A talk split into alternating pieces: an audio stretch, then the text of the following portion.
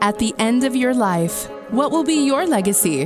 What will you leave behind for future generations? For the world, join the World Messenger, Isabella Lundberg, each week as she brings you a new distinguished guest from the business, sports, or entertainment world to share their success, their struggles, and their lessons. They will share their insights into current hot topics that affect everyone. Isabella facilitates an intimate, vulnerable environment to find the true value of humanity and real leadership.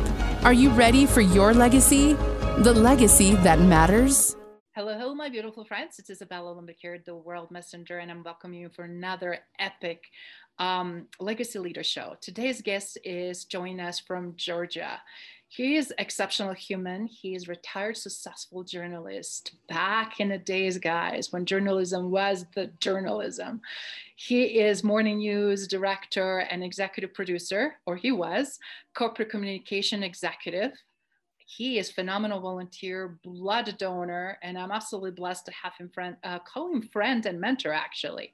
So please welcome Brian Olson. Brian, welcome. How Hi, Isabella. How are you? I'm great. How are you? Excellent. Thank you so much for finding time to join us. I know you have busy recreational schedule, which is fine. that so many of us can be quite a bit of jealous. it's all right. It's okay. you earned it. You earned it. You deserve it. And I'm so glad to live vicariously and see you guys having blast. So, how is everything in Georgia these days? It's it's great. You know, uh, we moved here. Our kids and grandkids live about 20 miles away from us. Uh, was rather the reason we moved uh, to Georgia after being 20 years in Colorado. Uh, but we're on beautiful Lake Lanier, and that's just kind of a picture from one of our kayaking trips that we make all the time, and uh, we really love it here. Uh, although, like everywhere else in the world, um, you know, COVID 19 has um, just sort of put a damper on a lot of stuff. But like communities everywhere uh, around the country, we're finding ways to deal with it and uh, adjust to it. And being out in the lake and stuff like that is a pretty safe thing to do. Absolutely. And, and I'm so glad you're able to do that. So I'm glad things are going well for you back uh, in Georgia. And uh, with the move and change, obviously, um, a lot of changes happened. Uh, and uh, one of the biggest changes that I'm seeing that happen, I'm sure, is how journalism actually changed, how profession changed over the years. Do you mind share a little bit of your personal story? How did you even get into journalism and and and uh, some really interesting journey uh, that we can unpack here? Well, you know, Isabella, as you well know, um, life you can you can wake up one morning and think, okay, this is the way my life is going to go, and then you look back at it uh, after you retired, like me, and said, "Holy cow, I didn't see that coming." Uh, but I was about to start college at the University of Wisconsin, and just on a whim, uh, and actually, I was really more interested in going into just radio. Uh, but I was going to be a, a, radio, television, film production major at the University of Wisconsin. So I wrote a letter to Walter Cronkite of the CBS Evening News and just saying, you know, uh, Mr. Cronkite, what would you suggest um, I study in college? And uh, he wrote back. I never thought he would, but he did. So n- never hesitate to write to somebody who you think can help you out. They'll probably respond to you. Uh, but it was interesting as one of the world's renowned journalists, he said, Don't study journalism. He said, Learn how our country works. Learn the difference between a county commissioner and a city council person. Learn the different roles of the, the, the, the, the House and the legislature and the governor, um, both federally and locally, and understand how our country works, how our economy works. Because he said, You can't report on things if you don't understand them. And uh, so, you know, I kind of followed along. And um, actually, my, my first job I applied for, I walked in off the street at uh, Channel 5 television in Cheyenne. That's where my wife is from. And we wanted to move out there. And so we did. And um, I just walked in off the street and just said, Hey, I'd like to maybe get a production job, even part time. I just want to get my foot in the door. But as I talked to the general manager, uh, we start talking more about what he thought about our news and the news they were doing. And I, reported back to him a couple of weeks later, and he offered me a job in the news department. And within six months, I was a news director and anchor at the station. So, some years after that, I'm on the board of directors of the Radio Television News Directors Association, and I'm at a, a big luncheon in New York, and I'm I'm seated at the head table in between Governor Mario Cuomo and Attorney Alan Dershowitz, feeling like a fish wow. out of water. and um, it, it was just interesting. But out in the crowd, I spotted Walter Cronkite at the CBS table. So I said, Excuse me, gentlemen, uh, I need to say hi to somebody. And so I walked up to Walter, and I was with the CBS affiliate. And I said, Walter, years ago, you wrote me a letter.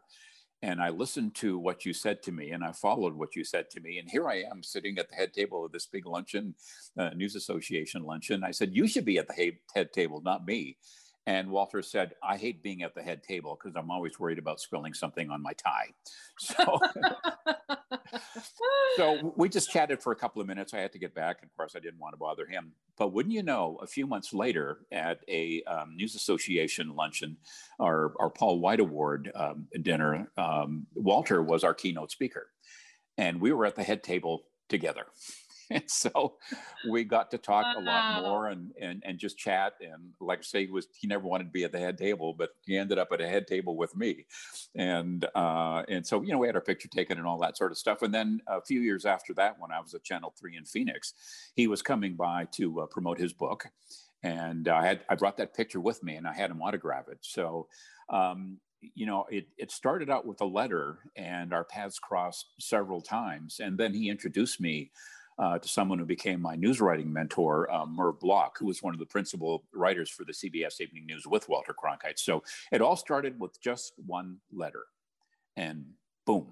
Wow, that is such a powerful story. Actually, it started with courage, with desire, interest, and, and for you to identify who you're looking up to. And for people that don't know who Walter is, do you mind just sharing? I mean, he is known as the most trusted American uh, journalist and broadcaster, and, and, and obviously had a very powerful tenure uh, on the CBS. But do you mind just from your perspective, and then just for others who might be a little bit younger, to really highlight uh, his legacy actually? Well, Walter Cronkite um, started out as one of uh, Murrow's boys, as they say. Um, Edward R. Murrow, of course, and, and Walter Cronkite and um, Andy Rooney, um, all uh, correspondents covering World War II. And that's where Walter got his start. He went to the University of Texas and uh, to study. And that's where, and my uh, youngest daughter is a graduate of the University of Texas. So there's another connection. But even he flew aboard, uh, Walter flew aboard combat missions with the 8th Air Force. In fact, there was one time they were so crazy, he was actually having to fire at German aircraft. He was firing a machine gun. Uh, but he later went on into uh, radio at CBS and then became the anchor of the CBS Evening News. And uh, Walter was voted uh, the most trusted man in America, not the most trusted journalist, but the most trusted man in America. And when you look back um, at some of the moments in our nation's history when President uh, Kennedy was assassinated in Dallas, it was Walter Cronkite who broke the news to us um, about the assassination and that he had died. And when Americans first landed on the moon, it was Walter Cronkite who didn't hide his emotions. It was such a memorable moment in American space exploration that he he was basically on camera saying, "Wow," you know, and uh, he was somebody that I think everybody on Main Street um, uh, could could identify with. And it was a time when the CBS they did a half hour of news a day they did a half hour at 5.30 where we lived and, and maybe different it changed in different time zones but him and and um, uh, oh brinkley and and um, you know, they were a generation of journalists who came up through you know crazy times in our country and uh, and really made a place in in history. And news has evolved in many ways good and i think some ways bad uh, but he was Walter Cronkite was the person who told you the most important things going on in the world, and you trusted him. Wow, guys, this is so powerful. So look at what Brian did. He was young. How old are you when you wrote that letter? I'm just curious because people are so afraid and paralyzed to approach people or, or, or to do things uh, to think outside of the box or, or just follow their gut. And, and, and, and this is such a courageous move. Now understanding the power behind this man. I mean, I, I'm just getting, you know, goosebumps. Like, would I dare to approach him if I was in your shoes? Uh, I was 18. Uh, I was in my senior. I was in my senior, uh, senior year in high school, uh, Goodrich High School in Fond du Lac, And um, I, I, just said, why not? I mean, I didn't expect him to write back. I mean, he's Walter Cronkite for Pete's sake, you know. Uh, but it was about a week and a half later, and this is the days, not email or anything. It was a le- uh, typed out a letter and put it in the mailbox. And I remember uh, opening up the mailbox at our house, and uh, there was uh, a letter from CBS News, New York. And I opened it up, and it was a personal note from Walter. It wasn't a form letter. It was a, it was a personal letter that he wrote and signed, and um, you know, it just it laid a foundation for my whole life. Wow, that is I, I I can I can see why and I can see how. But again, if you did not dare, if you didn't do it, and a lot of times, how many people pass on opportunities that are right in front of them because they don't dare to do it. Um, look at that. So you were mentioning um, obviously this amazing ride and opportunities and awards but but how actually journalism changed and and newscast actually and and I'm, I'm i'm blown away seeing that a tv newscast was done when? In 1890 is, is, could you tell us a little more about that? Well, that was something, again, I had mentioned Merv Block, who uh, through Walter I got to meet, and he was my news writing mentor. And one of the things that Merv um, taught me was you have to make the story meaningful on Main Street. Literally, that's your viewers. He referred to them as Main Street. And um, we were, it was um, 1990, and it was Wyoming Centennial Year. And this was a big moment in Wyoming history. The, the state was 100 years old, and there were just events going on all year long, and we covered them, you know, all the balls and gala things. And there's a wagon train that went, made its way across Wyoming, and we had crews with them. But there was something that just wasn't, I, I just felt we were missing out on something. How can we make this anniversary important to our viewers? And the culmination of uh, the statehood ceremonies was a recreation of the statehood ceremony at the Capitol. Uh, Governor Sullivan, at the time, for instance, uh, played his counterpart 100 years ago, um, territorial Governor Francis E. Warren. And, and then the light bulb went off. I said, why don't we do our newscast as if it was July 1st, 1890, instead of 1990. Oh, now makes sense. so, so we, I got together with, we only had about six days to do this. And uh, I got together with the State Museum and uh, my, my team completely embraced the idea, but we were, we were on set wearing period costume. I had a bowler hat and these kind of pince nez glasses on, very distinguished journalist, you know, and and and we acted like it was July first, eighteen ninety, and all our all our reporters out in the field were were dressed in period costume. Uh, I remember our sports reporter would, did a story about a, a new sport evolving back east called baseball. And uh, we also did a story. We in our archives we found a story from back in the day about a stagecoach robbery in Laramie, Wyoming, and but we we took our viewers back, and it was it was a risk because um, we didn't want we wanted to be serious about it. Uh, but we did the newscast uh, as if it was July 1st, 1890. And immediately after the newscast, we got off set, our phones rang off the hook. Literally thousands of requests for copies of the newscast just for souvenirs. Uh, there were teachers who were asking for them. They wanted to show it to their students. Uh, it, and I, it, it, was trusting your audience mm-hmm. that they were willing to take a ride with you, and they did, and they enjoyed it. And so it, there was a risk, uh, but uh, there's risk in everything we do. But if your if your gut's with you, uh, take the risk. It'll usually work out. That is brilliant lesson, and that is so epic. Uh, but in order to also to have that, tr- uh, I mean, you have to have a trust, right, and build that mm-hmm. trust by knowing your audience, knowing who you who you are dealing with. So that is very very impactful. So how? And I should I, sh- I should add quickly um, that it, it, it was a team effort. Um, I had fantastic people uh, working on my team, and and we were all in this together. We all embraced. We either had to be in it together or not at all and the team embraced it. They got into it, and it was a team effort, and that's why it was so successful. Wow, that is another great golden nugget here, guys, that you're watching and listening, because um, so much more we can accomplish together. Um, and when we are unified and shared the vision, unity of team and, and shared vision makes magic, doesn't it? Yep, hire, hire people smarter than you are. That's that's why I look always for smart, accomplished mentors like like Brian, and and learning and uh, fast forwarding. What can I do to actually apply with things that are happening right now?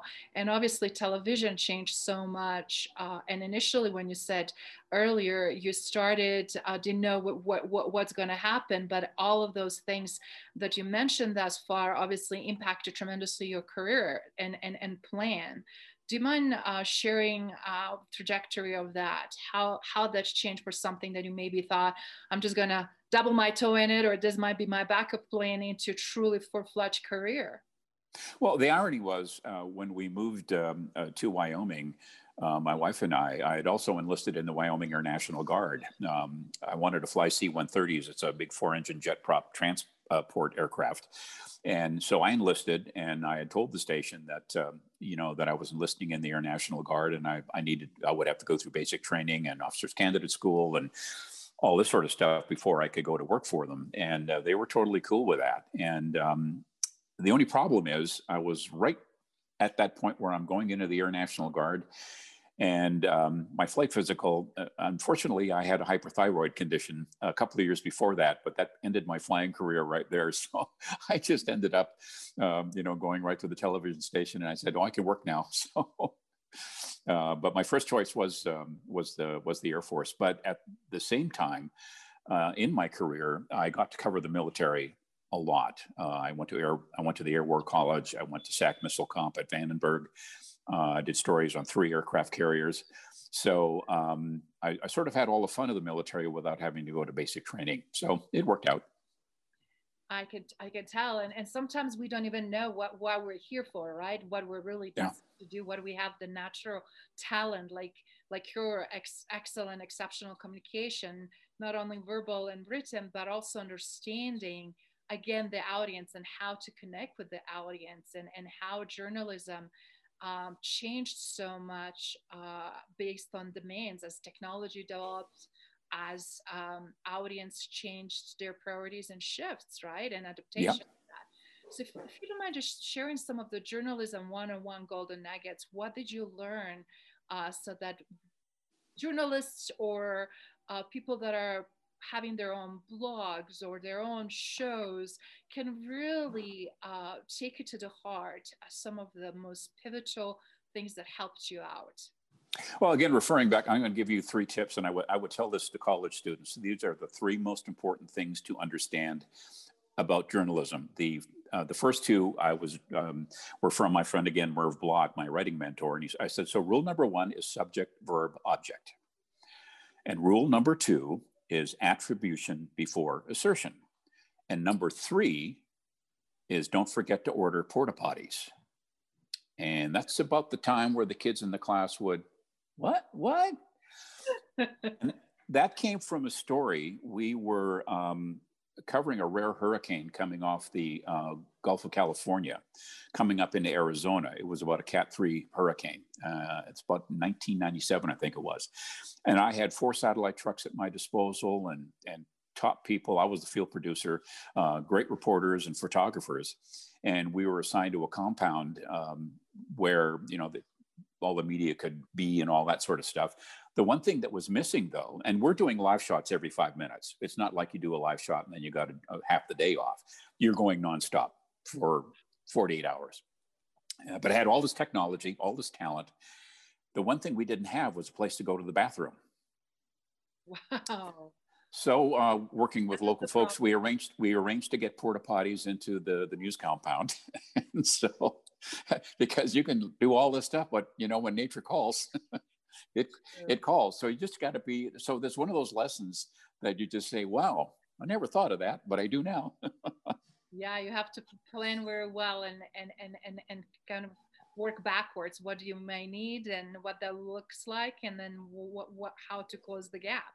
Yeah. So in terms of um, uh, those three golden nuggets th- those are great ones. Again thank you for sharing that.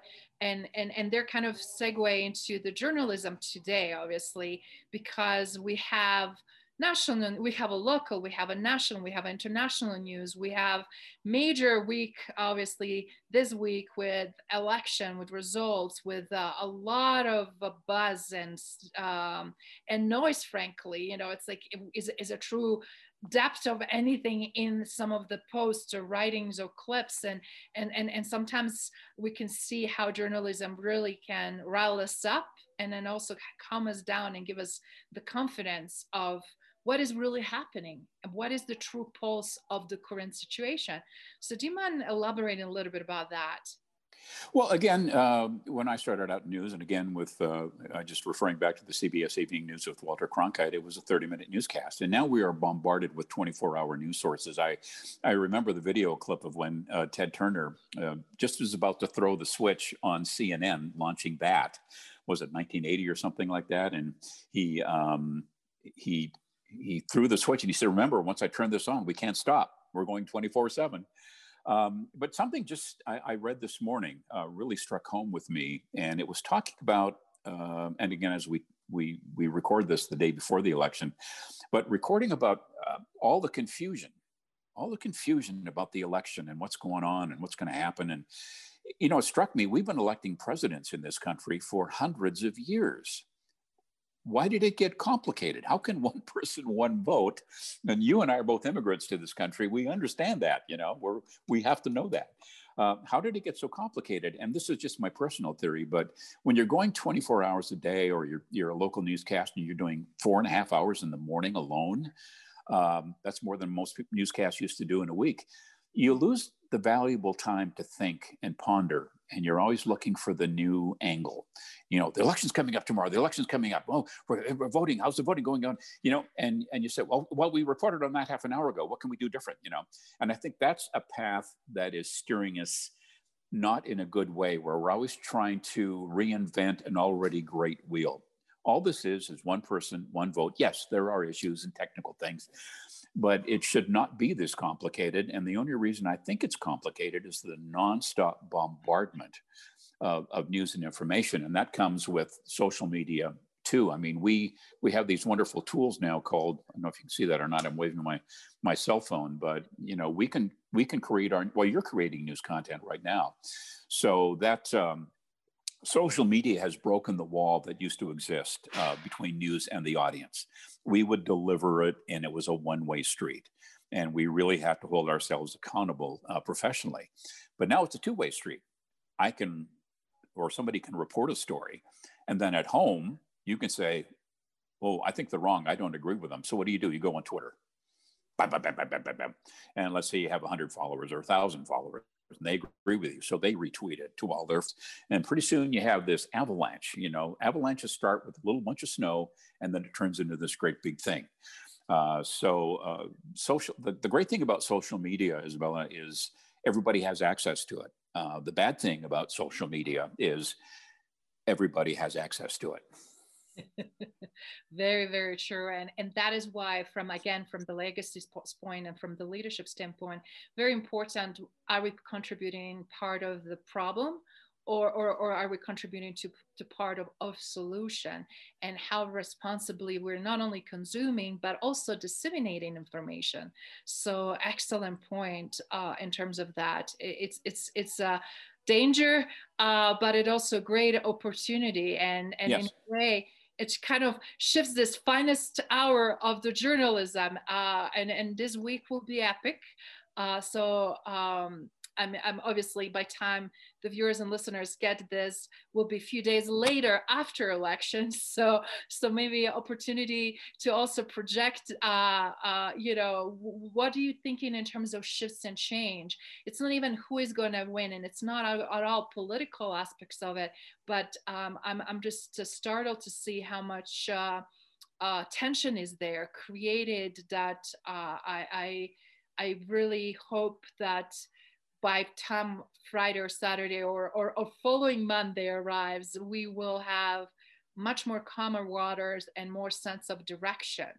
Because well i hope it's um, i hope uh, the focus on election day is not which political candidate won but if we the people won the american people won. Um, it's disconcerting to see businesses um, in various downtowns boarding up their windows because of possible unrest after the election and think about that the United States of America, and the, these businesses are boarding up their windows because they're worried about violence and rioting and all. And that's not the United States of America. Um, and, but again, I think um, local media is really carrying the torch for quality journalism now. and I'll, I'll cite some examples because they all involve risk taking. Um, at uh, Nine News, uh, KUSA in Denver, uh, Kyle, Kyle, Clark's broadcast next. I think it's been in the air now for about uh, three years, but they took a different tact towards reporting. First of all, he didn't wear a tie on the air, but he he really communicated and and interconnected with the viewers both in traditional ways and in social media. Another example is the Colorado Sun. Uh, that was a newspaper formed by reporters who found themselves out of work through consolidation in the media. You know, the Rocky Mountain News a few years ago it shut down, and another sad thing is hedge funds are buying up newspapers and they're laying off every they're laying off all the journalists. And um, you know, journalists are essential to our democracy, but the local journalists live in the same communities we do. They live in the South. I've subscribed to the, the Gainesville Times here in Gainesville, Georgia, um, because it's a local newspaper and I, I, need to support it. I want local news that I can trust. And, and I write and I, I contact the editor and things like that. But, you know, we all, our kids go to the same schools, uh, we eat at the same places, we shop at the same stores, uh, we drive on the same roads. And that's the accountability factor in journalism that local journalists have over the national journalists. Uh, the brain trust for the national media, and again, this is just my opinion, but it's in Washington, D.C. and New York City. And th- there's not a connection there.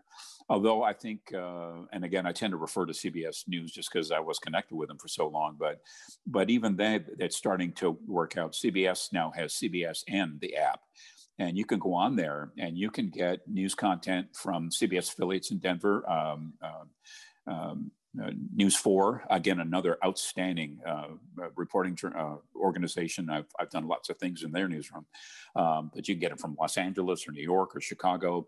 And so they're, they're finding a way, the most, the best asset that the networks have is the local journalist because they're on the ground covering those stories in their communities every single day. The folks in New York and Washington, D.C. are not finally, more and more, they are starting to listen to what the reporters in markets like Cheyenne or Denver or Gainesville, Georgia, are saying because we live here. That is so powerful, and thank you for for uh, explaining and uh, your perspective of that. Um, the differences of the local versus national or, or even international news. Uh, and you spot on because we have to understand what is going on in our own backyard before we can really look at what is going on elsewhere and then also how to position how to support how to make a difference and and and all of that. You mentioned twice already the tie and i have to just ask this. Do you know who invented the tie? I do not actually Croatians did. So if you Google really? that as a proud Croatian, I have to say, I know men, majority men hate it, but I wanted to say that is attribution to my homeland and Croatians. wow, I did not know that. Seeing the tie represented uh, and still does more of that a stoic, um, conservative, uh, or, or, very highly professional look. Uh, and, and in the news, when we also want to relate, when we want to connect, we want to be approachable, right? So yeah. I can also see why a lot of local news agencies are shifting that and making themselves more blending in with the regular people and being one of them in community instead of portraying things outside of the community, which is hugely, hugely powerful. Well, and you know, um, you know, the technology we're using right now, a Zoom call. Um, you know, I could never have imagined, you know, local news, and then they get the COVID nineteen pandemic worldwide, and all of a sudden, newsrooms, which are known for having tight quarters, they're very group orientated, group think places. All of a sudden, your news team is spread out. They're in their basements. Kyle Clark, for example, again, I'm a big fan. He's doing a newscast from his basement what? You know, uh, so why wear a tie in your basement? That makes no sense.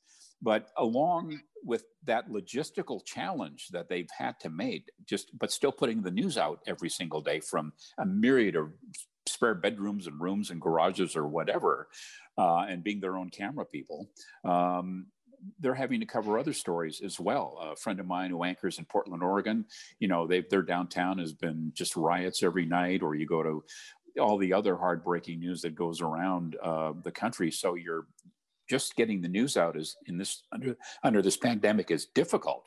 But then you get all these other monstrous stories thrown at you, including an election like this one. Um, so I, th- I truly think that this is local journalism's finest hour. History will look back at this time and saying that local journalism stepped up and they succeeded. And you may not agree with everything they say or report, but you know what? You got choices. You don't like the station, watch another one. You don't like that station, watch another one. But watch one of them. Read one of the local papers. Listen to local radio. Um, they, believe me, they are working super hard just to give you the news that you that you need. That is so very important because they're also dealing with so many obstacles, as you just mentioned, uh, from where they're reporting, technology use, and making sure that is quality and still can disseminate the information and uh, synchronizing with everybody else due to COVID, because you cannot have a group of people present, yet uh, understanding what is going on on the streets. And right now, with COVID rising everywhere across the country, uh, it is very also challenging and difficult to be involved and uh, anticipate, right? What will happen next, but you kind of have to be as the story is unfolding and more than ever to be alert and ready and be able to um, provide uh, timely and relevant information. And of course always aiming for the quality. So I, I believe that in my opinion now looking of the modern times this is one of the most challenging and most difficult times to actually produce the news. Wouldn't you say that well, I think it's as challenging in news as it is for businesses of any way, shape, or kind. I mean, you look at the, um, I got a cat about walking, well, wants to walk into my picture here, but you know, you look at the challenges that businesses, you, let's say you've owned a business where people, you're, you want, you're used to going into a store to pick up something or, or sit down in a restaurant. And we've changed the way we have to do business. We you know, instead of going to the grocery store now, we order online, we pull up outside the store, we punch in a number, we're here, and they come out to your car and put the groceries in your trunk and off you go. But guess what? We're getting groceries and they're still selling groceries. The same accounts for news. We still need news.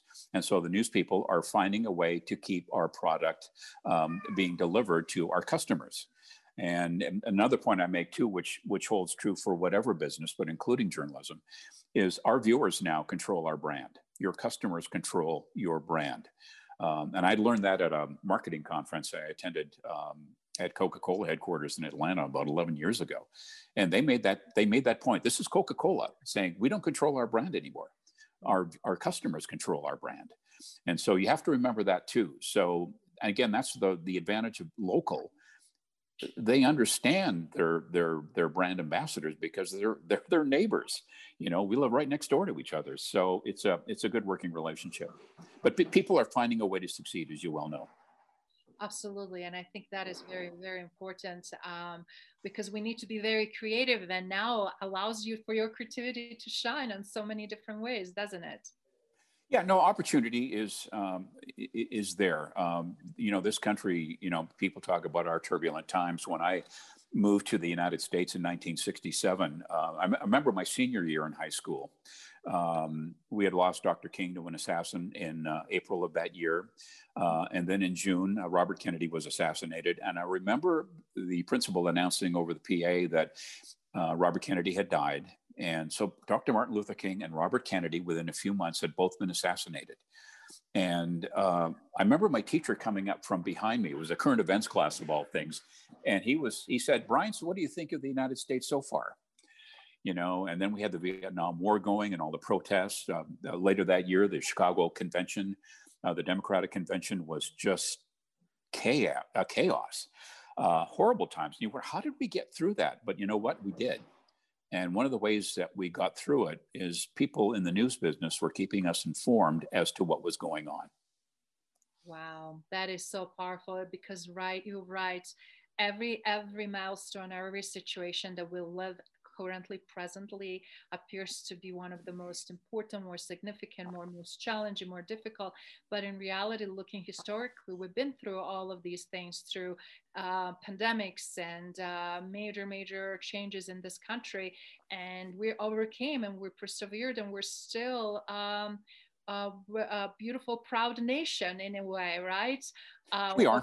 We have a lot of challenges ahead of us and a lot of changes that are not being anticipated. But um, I feel like we have such amazing intelligence of people with great skill set that um, I'm, I'm excited to see what unfolds in, in months and years to come.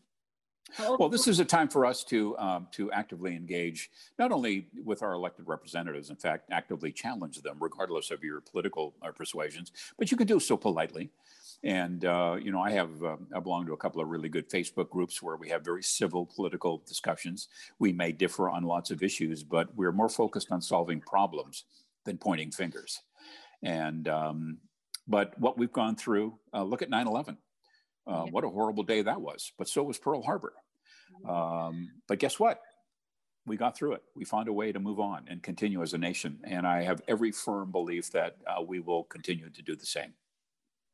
That that is brilliant.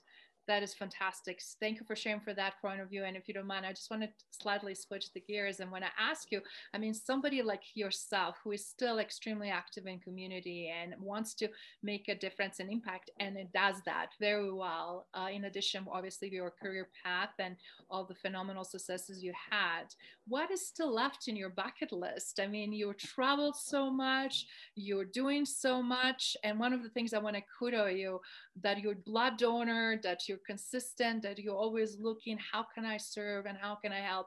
And guys that you're watching and listening, this is phenomenal mindset uh, to have. And, and, and you're always happy. Uh, you always exuded optimism. And, and, and I'm just like so glad to have you in my circle of friends and colleagues because um, it, it is such a wonderful trait. Well, it's, um, you know you want to keep busy. I apologize if you hear any some hammering in the background. We're just getting our new basement finished, so they're doing the fine tuning work on it right now. But in case you're hearing some banging going on, but um, no, I'm in fact I'm running I, am running for our homeowners association board of directors, and uh, with about a thousand homes in our community, and it's a 55 plus very active uh, uh, community. It's a beautiful place, and we really love it. But I said, you know what? I'm going to run for the board. You know, and and if people ask me why are you running for the board, my response is why not. Um, I can. I'm an O negative blood donor. Uh, anybody who gets my blood can uh, can use it. Uh, I've been donating for decades, uh, but that's not some. That's not something.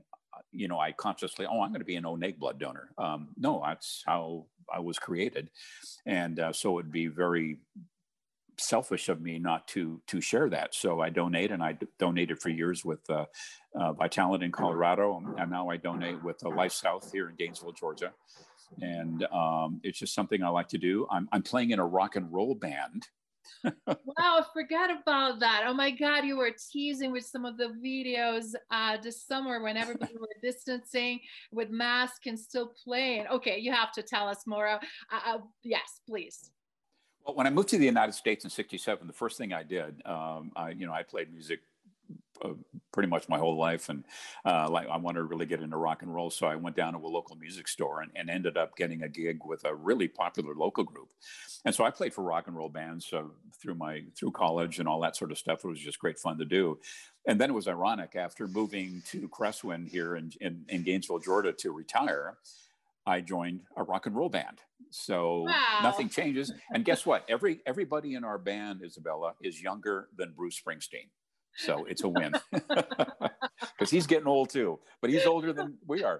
So we're doing music by the Eagles in Chicago and Santana and um, Joe Cocker and Ooh, and all those great and, classics. Um, I love all of that. Yes. Yeah, just having fun, you know. And why not? I can still play piano, and guess what? I can still donate blood. And guess what? I've got board experience. So maybe if I get elected here, that's the key. I still have to be elected. Um, maybe I can offer something to the community I live in. So, um, like I say, get up every day. And what's the challenge you want to identify, and how can you solve it? Yeah, that is brilliant because if, you have that servant leadership mindset, and I guys again that are listening, watching, this is so important because guess what? That creates domino effect, compound results. Either you're retired or not, or, or whatever, people will always gravitate towards you and, and great opportunities, uh, specifically during challenging economic times, will always come your way. So I know we cannot travel right now, but what is on the bucket list uh, on your travel agenda when you actually can? Well, uh, one of the things that my wife and I were looking at, it's still probably not totally out of the picture, but was literally doing around the world cruise. We are seriously looking at it. But you, there, there's just too many uncertainties. And it's ironic because this is the sort of thing you work for your whole life. Okay, this is what we're going to do. We're going to do this and we're going to do that, but we're going to save up and, and then do all these things. So that's on the back burner. Uh, I think Norway's possibly on the list. But uh, right now, uh, the most important thing is we have a fourth grandchild on the way with our daughter and, and son in law in, uh, in Colorado and we're going to be seeing them at Christmas. And so right now, that's the most important thing uh, for us is um, our fourth grandchild. We have three down here, and so instead of coming to Georgia to visit the grandkids, now we'll be going to Colorado to visit we'll probably drive instead of fly. Um, I'm not saying flying is dangerous. It just we can drive. I don't have, we don't have to be there in three hours. So, um, but yeah, I think it's priorities. And for right now, that uh, it's our grandkids and our our, our soon to be uh, fourth grandchild in in Colorado. That's what's most important. If we get to go to Norway or we get to go around the world, that's great. That's gravy. But the grandkids are where it's at. That is fantastic, and and and it's such a beautiful thing. Congratulations to you and your wife.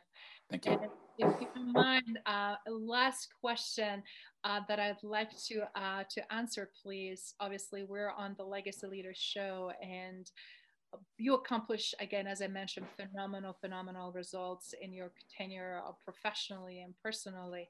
But um, what would you like you to be remembered by? What would you like your legacy to be?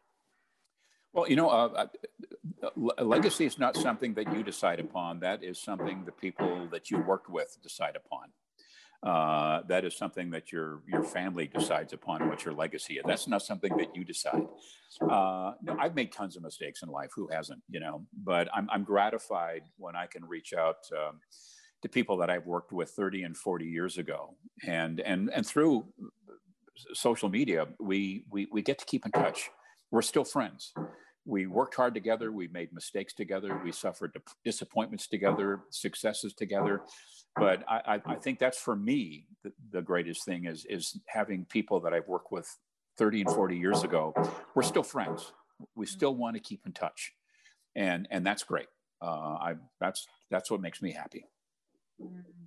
Great perspective, uh, but with our actions, we're carving and creating either consciously or subconsciously uh, that legacy. And um, I'm really looking forward to see in years to come what more and what next. Yeah, me too. Brian, it was absolute pleasure to have you here. And if you would like to just to have a closing remarks or anything you want to share with audience uh, that we discussed earlier, uh, so they can keep in mind um, how how they can be great contributors to local, national, international community. Show up, you know. Don't there's. Every, It's easy to say, "Hmm, that's bad. Somebody should do something about that." Um, great friend uh, and, and mentor, former Wyoming Senator Alan Simpson, he said that about people who put their name on a ballot. He said, you know, they, they, they had the courage of their conviction to put their name on a ballot to say, this is what I think, these are problems I identify, and this is how I think we can solve them. And then we, the people, get to vote. So uh, don't say we should, somebody should do something about it. Why don't you do something about it? Mm-hmm. And there's lots of ways to do that. There's, there's so many ways that you can still make a difference and, and stay safe in this crazy pandemic world.